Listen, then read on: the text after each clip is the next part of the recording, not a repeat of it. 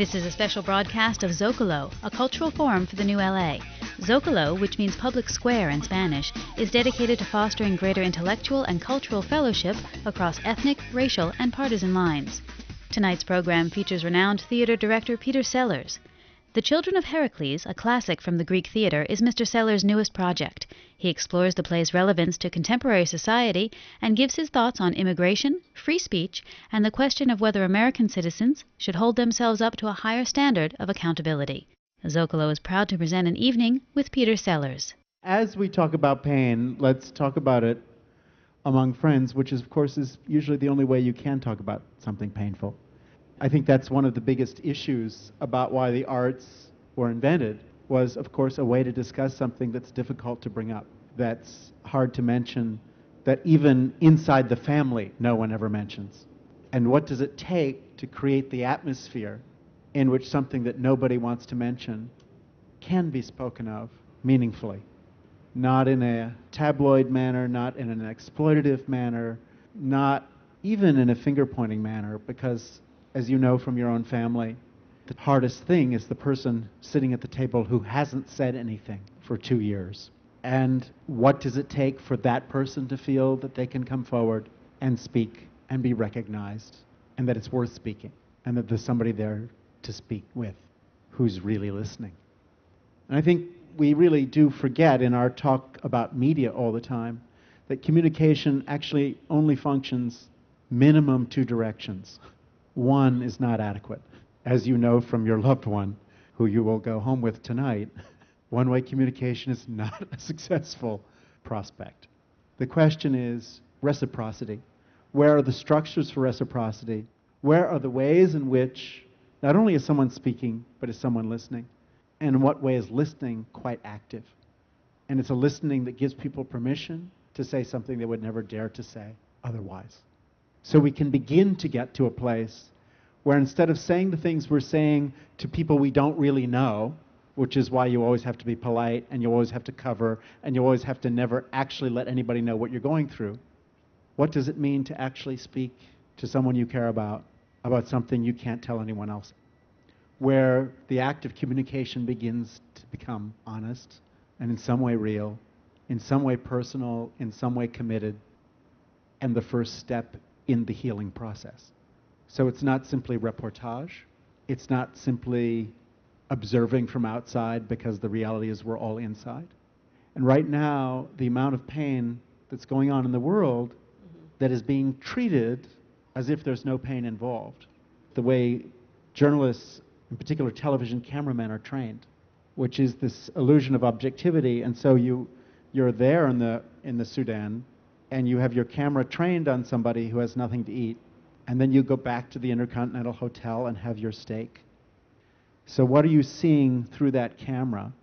In what way are you looking in a way that it's not possible to walk away from that scene, but you really have to enter it? Or are you looking in a way that you can walk away from that scene? What is the quality of looking?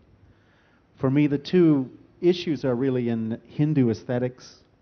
It's the gaze of love, where when you look at the person you love, the way you look at them makes them more beautiful at that moment. And the evil eye, which is just to look at somebody in the wrong way, is to curse them. In every world, culture, and religion, Jesus says if you look at somebody and say, You fool, it is worse than having murdered them, and you will burn in hell forever. That act of violence that's in our society right now, the malevolent gaze, the condescending gaze, the looking at somebody in such a way that a murder takes place. We know that really well. What is the opposite, which is the gaze of love, which is the act of transformation itself, the act of sharing, the act of mutual recognition, the act of nobody's life will be the same because of this crisis. It's not just your life will change, my life will also have to change, and that's welcome. We're dealing in a situation which culturally you know, we have these beautiful Hyatt hotels all over the world so that I can be in Shanghai tomorrow and stay in a hotel that's just like something at home so I don't have to change when I go to China. Now, in the 12th century, if you're going to go to China, you'd say to your friends, I'm leaving for China. See you in 20 years. And a different person would return. And the whole point of going to China was that you would change. This notion that we ourselves don't want to change, but we're going to look at the world that's in the middle of changing, is, of course, one of the issues about commercial journalism, which is meant to show you that we don't have to change while we're looking at someone else whose life is being torn apart so that transformation is the only choice. And I think this question of realizing that the transformation has to be equal, that these events are in our lives because they're in our lives.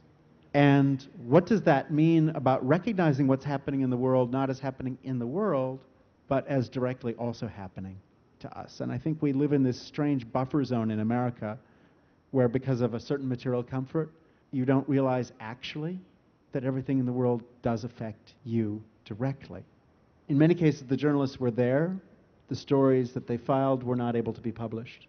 This whole question of a kind of new medieval period where the news has to circulate on internet and in late night comedy shows because there is no other outlet and where the official marketplace of ideas, quote unquote, actually doesn't even function as a marketplace anymore.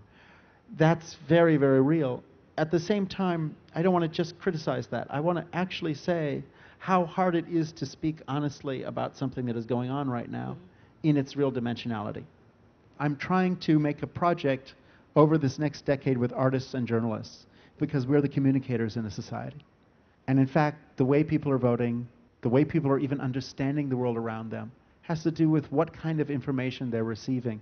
What is inside that information, what isn't? What is missing? What is the dimension that is missing? One of the hardest things right now is we're getting our news in a very sanitized manner because, of course, the cameraman is not supposed to have a nervous breakdown while filming. Whereas it would be better if they did if they actually did acknowledge what they were in front of. And we could watch not simply with that sense that the camera is fine, but in fact that the eye that's taking those things in also finds this unbearable. And this whole idea that the camera is quote unquote objective and that we're receiving our news quote unquote objectively is one of the whole reasons we're not receiving the very history of our time. Because all of the heat has been removed, all of the threat has been removed. All of the possibility and hope has also been removed. And we're in this strange statistical no man's land where the news just carries on, and meanwhile, people continue to die and starve to death and be rounded up here in America in the wealthiest nation in the history of the planet. So, what does it take to add that little extra something to the news? That allows people to realize that there are no observers and that we are all participants. And that the 20th century was about spectatorship, it, that's over with. You're in it. You're not watching it, you're in it. As Madge used to say on the Palmolive commercials, you are soaking in it. And actually, it is the quality of your life, the moral quality of your life. It's the moral and spiritual energy in your life, or it's the absence of moral and spiritual energy in your life. I would just emphasize two things. Trying to work with journalists and artists together, because for one thing, most artists frequently don't really know what they're talking about, but they definitely have opinions. Journalism is a wonderful tonic for that. you know, you're supposed to have actually gone there, talked to people, see something, and not just have your own opinions to go on. Meanwhile, journalists are encouraged to report on a very narrow bandwidth of human experience. And of course, human experience is happening in a very wide bandwidth.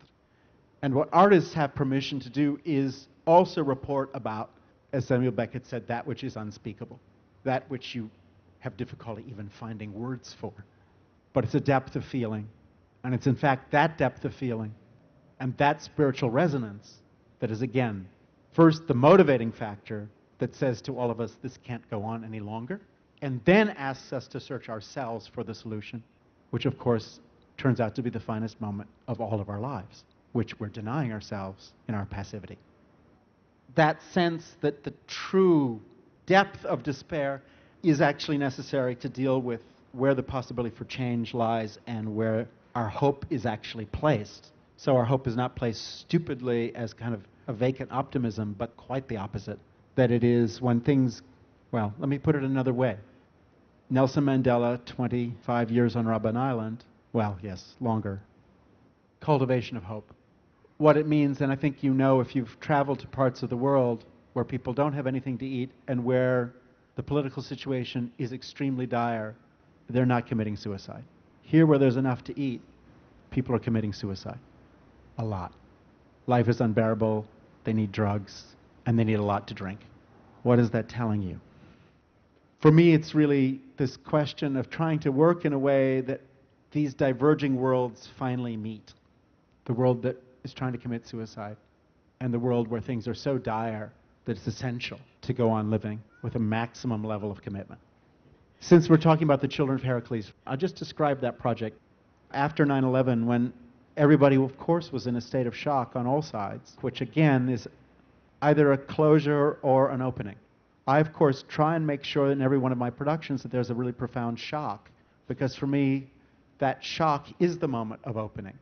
It's the moment where business as usual just has to stop. And everybody has to say, well, what else could we do? Where's the alternative? What have we been missing? What have we not been noticing? And of course, one of the things that September 11th you would think would motivate is a need to say, who have we not been talking to? And it's really urgent to deepen our levels of communication. And I think that's one of the biggest issues right now in our lifetime. Violence is the result of lack of communication. If someone feels you are not listening to them, and the only way they can get your attention is to put a bomb in your car, that is what they will do. Artists and journalists, as the communicators, are the only people who are indeed charged with creating the alternatives to violence which are open channels of communication where it is possible for people to say something that is difficult to say and nobody needs to die. And for me, that's the single greatest need for security right now is to invest in communication and open reciprocal forums where painful and difficult things have a place and a way to be said where no one has to die in order to say them, which is what we do in the arts. So, one of the biggest issues is trying to meet people on their own terms. That's very, very hard. And I think one of the difficulties of American journalism and what gets put on the air and what gets put into the newspaper is most things are made for this mythical white middle America audience. So they can see the world in their terms, which means you've never had to think like a Chinese person ever. You've never actually had to see the world and think in the mind and through the eyes of an African person because Africa has always been spoken about to you by white people who share your point of view. And so Americans just haven't gotten much practice thinking another way and looking through other eyes. And that is costly because finally, at the end of the day, we all have to look through other eyes and think another way. The Children of Heracles was put together after September 11th as a way of responding to if the United States of America decides that everyone now in the world is a potential enemy first, and then maybe a friend, but of course by then they don't want to be your friend, is there a way to go at it from the other side? We made a program about immigration and about refugees. This country, of course, was founded by immigrants and refugees. And that this country would now turn against immigrants and refugees so virulently with the laws now on the books, the sweeps that are now taking place in this city, I think we're arriving at the clinical definition of schizophrenia attacking your own origins, unable to cope with your own identity, and smashing the mirror. Children of Heracles is a play written by Euripides 25 centuries ago. The ancient Greeks, they invented theater as a part of the government because they knew if there was going to be democracy, that people actually had to have practice hearing other points of view.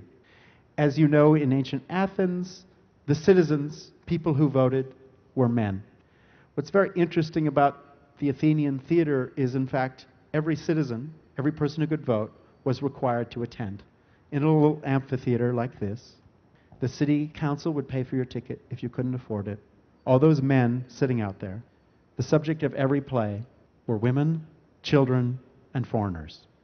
The people who could not speak in the Senate were the people who spoke in the theater.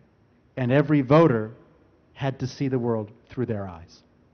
And the Greeks knew that that was the only way democracy could be saved and maintained and developed. So our job is to put forward those voices so that democracy can move forward. We've now done this uh, in eight countries. The evening begins with a respected journalist inviting onto the stage refugees themselves and people in the refugee and immigration business. For example, in Austria, the performances were in the Austrian parliament. It was the first time in the history of the Austrian parliament that a Muslim woman had a microphone. The guest the opening night was the Minister of the Interior for the state of Austria, the man in charge of immigration policy, and we had him meet three African refugees who were waiting for papers in the streets of Vienna. The very top of the system meets the very bottom of the system, nothing in between. And the question is, what is the conversation? Every night, the first hour of the evening was that kind of encounter. These are people whose lives are inextricably bound, but who have never had a real conversation. What would it take for a real conversation between those two people? One of the first things it took was dinner, inviting those people to have dinner quietly, with nobody looking in, and just allowing the first human thing to happen between people whose relationship has been subhuman. Break bread together. Start with a basis of total equality.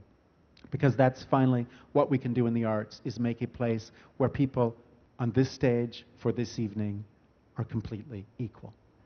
It's very important to put these images in front of people because you can't imagine an alternative until you first see it, which is why theater is devised, because you have to first see something and then begin to imagine it in Vienna these levels of conversation, what it meant for the interior minister to talk to the one person he couldn't lie to, someone who'd been 10 years in a Kenyan refugee camp, who wasn't accepting political slogans, and who knew the reality of life in the streets for an immigrant. This first hour of the evening was very powerful for the audience. The audience gets involved halfway through. They gave the interior minister a very difficult time, I will say. He was a member of the Conservative Party, and I applaud the fact that he came because that is the beginning of democracy dialogue. And because so many of our government operatives and functionaries are now operating in anti democratic manner in the world's largest democracies, it was very impressive. Then the audience has coffee. Then we meet back in the theater again and do a play from 2,500 years ago, The Children of Heracles by Euripides, which offers a reflective, poetic space for everything that happened in the first hour of the evening to be imagined across centuries, across generations, across all of history, and ask ourselves larger questions about where we stand in that flow of history. So we can get beyond today's headlines and yesterday's editorial and the kind of ruckus and haste and panic of day to day news and just say, wait a minute, could we please take a long view and see where we fit in this huge spectrum of human history? What is our contribution? And at the end of the evening, after the play, which is quite overwhelming, and I should mention the play has on stage in it 26 refugee children who sit on stage all night in the center of the stage looking directly at the audience. In each case, in each of the countries, we got these young people from detention centers. In most cases, they were what are called unaccompanied minors, young people who were taken off of airplanes, held in detention centers, and are now living without parents in detention centers where their prospects are very limited. Not allowed to work, they're not allowed to earn money. There's a long list of things they're not allowed to do. Rehearsals were very intense because the young refugees and immigrants, who, as you know, the current game in immigration control all over the world for the immigration interview is to catch somebody making a mistake in their story and then you can deport them. So, yes, people don't tell their story or tell a version of their story or whatever. It's very complicated what you say because we've told people from all over the world we're only accepting one story. And so everyone has to learn to tell the story that we will accept that gets them into our country. But what you get is the real story as soon as rehearsals begin, because in the play, one of the young refugee women offers her life for the rest of her family which is in fact something that many immigrants and refugees understand really well, is someone had to be sacrificed. We're here, but that's because someone else made a sacrifice. Not everyone made it. And that scene where that young woman says goodbye to her family for the last time is where the kids who are working on the show just can't. That first night of rehearsal, they can't make it through that. They're crying and they have to leave the room. And then a little later, we stage the actual human sacrifice where we cut her body open and blood pours out, and then we wrap her dead body in plastic And of course, for a young woman from Sri Lanka or a young man from Congo, they can't bear to see that and they can't bear to be in the room. And they're severely traumatized by it. And then the next day, we hear from the refugee center, from the detention center, uh, these young people should not be participating. This is too much for them. It's psychologically damaging. And that night, those same young people come back two hours early because they want to be in the room. Because this is the first experience since they've arrived in this new country where finally somebody is meeting them at the level of their own emotion and not just saying, oh, yeah, it'll be okay, but actually dealing with the level of emotion they're carrying with them every day and the truth of what they've seen and what they've experienced finally can be shared and not just carried alone by that child. I told you the performances in Vienna were in the parliament, and the refugees took over the parliament restaurant. And at the end of the night, had cooked dinner for everyone. And so the audience and the kids and the refugees and the guest speakers all went and had dinner together in the parliament restaurant at the end of the performance. And trying to work with food more and more in every project because that dinner is the beginning of the first new society. Those kids could be at any table and were. Audience members sought them out, ate together, talked together, people exchanged phone numbers. That was the beginning of sharing. And that was the beginning of reaching across the barriers because in Vienna, most Austrian people would have no idea how to begin a conversation with a young African man at a bus stop. And here they could talk freely. And we got something going that actually took off in all directions and was a free space and a shared space and a democratic space, which is really hard to achieve. You know, politicians are banking on, how do we say it? You know, you have your better self and you have your worst self. And we're now in a period where our worst self is being appealed to at every moment and not only flattered, but egged on, put into a state of panic, fear, jealousy, we also have better selves, and it's amazing when your better self is appealed to. And I have to say, in the city of Vienna, we were working with these different refugee organizations that are struggling. And these kids who are in, when you visit these refugee camps, they're horrifying. And so all the organizations together decided what we'd try and do is make a summer camp for those kids for this summer. And so we asked the audiences every night in the show to contribute money for the summer camp. And the Viennese audiences across five performances of The Children of Heracles in the Parliament contributed 12,000 euros. And then the head of the Vienna Festival said, This is a good idea, let's just keep going, and opened it to all of the performances in the Vienna Festival. And 26,000 euros were raised from the citizens of Vienna for a summer camp for those refugee kids. You know, that's something the arts does that's what it is about, is speaking to people's better selves. And people want their better self spoken to. They want their better self to have a better life than their worst self. They would prefer to live with their better self. And I think that's really one of the hugest issues right now of being alive in this period of such depth of cynicism and such willingness to believe the worst about everyone is can we go at that another way and open ourselves and let our vulnerability actually be matched by someone else's vulnerability and our generosity be matched by someone else's generosity. The other angle for me, of course, is you have to deal with this fear. This is a show now that we made a couple years ago, but is finally coming to America, and I'm so excited. Again, it was made to deal with early days of Homeland Security and the build up into the war. At that time, we hadn't actually invaded Iraq, but oddly, the show hasn't dated and I made it about the invasion of Afghanistan. I took the last text of Antonin Artaud, who was a French surrealist poet who died in 1947. He spent the last nine years of his life in insane asylums, receiving 57 electroshock treatments. The last year of his life, when he was finally released, he was shaking uncontrollably, had no more teeth, his hair was falling out, and he was hallucinating and terrifyingly lucid both at the same time and experiencing everything through enormous amounts of pain. And as he wrote in my notebook, you will never understand what I am trying to say to you until you have experienced the amount of pain that I am experiencing. His last text he wrote for French radio, they had invited distinguished poets. They made the mistake of inviting him. And he wrote this text in 1947 saying that in the future, well, that in America, there is a giant program to collect sperm samples and breed a new generation of soldiers so that they can be American soldiers all over the world, so that America can dominate all industrial and commercial production of every kind. And in the future, there will be no more food, no more water, and no more air, but artificial substitutes designed by Americans. Now, he wrote this in 1947. And of course, it's written by a madman coming out of nine years in an insane asylum. Of course, America was the liberating nation. You couldn't say those things about the American army.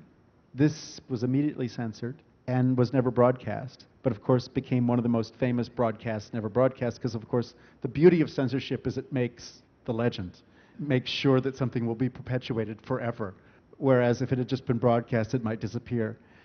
The text goes on to discuss blood, bones, and and deals at the most basic level with violence in a way of pure open terror. I have staged this text as a U.S. Pentagon press conference about the Afghan war. It's delivered by John Malpede of LAPD, Los Angeles Poverty Department, the great John Malpede, as Rear Admiral John Stufflebeem. We didn't make that name up, that's the real guy, John Stufflebeem, from the Pentagon briefing room, which is the very place where all pain is denied, where there is no acknowledgement of pain, where there is no acknowledgement of suffering, where everything is clean, surgical, happy news. And to actually have this text about bones, blood, and about terror, personal terror, about the pain in your body, exactly from the very organization that is in denial about pain, is quite shattering. I use footage from the Afghan war provided by CNN, but I slow it way, way, way, way, way, way down. Most news you're seeing in 5 second, 10 second, 15 second images. Now ask yourself what kind of emotional response or even intellectual re- response you have in 15 seconds. It's limited. And then I scraped away the soundtrack and replaced it with music by Osvaldo Golijov so that these images suddenly breathe a very different way and you can be with them a very different way and they enter your consciousness a very different way and they enter your body a very different way. Then the piece ends with a poem by June Jordan, Kissing God Goodbye, which she wrote at the time of Operation Rescue in Boston when the anti abortion activists murdered the people working in the clinics in Boston. And June's question was God told you to do this? Which God would that be? And the poem is, Which God are you talking about? And she calls the poem Kissing God Goodbye because it's an amazing statement for the 21st century of what we need to take forward and what we need to leave behind. It's shocking and then liberating. My hope, again, in making art at this time in history, where again things are constantly summed up, summarized, and reduced, is to make something that is irreducible, that can't be summed up, that can't be shrunk, that is just as complicated, difficult, and amazing as what we're trying to deal with. This is a special broadcast of Zocalo, an evening with Peter Sellars. The Los Angeles Public Library and Zocalo, a cultural forum for the New LA, present this monthly lecture series. Zocalo, which means public square in Spanish, is a nonpartisan, multi ethnic forum providing an opportunity for intellectual fellowship in Southern California. Sponsored by 89.3 KPCC, the Los Angeles Times, and the Latino Weekly, Zocalo is made possible by the Library Foundation of Los Angeles. For more information or to listen to past shows, please visit our website, zocalola.org. Thanks for joining us.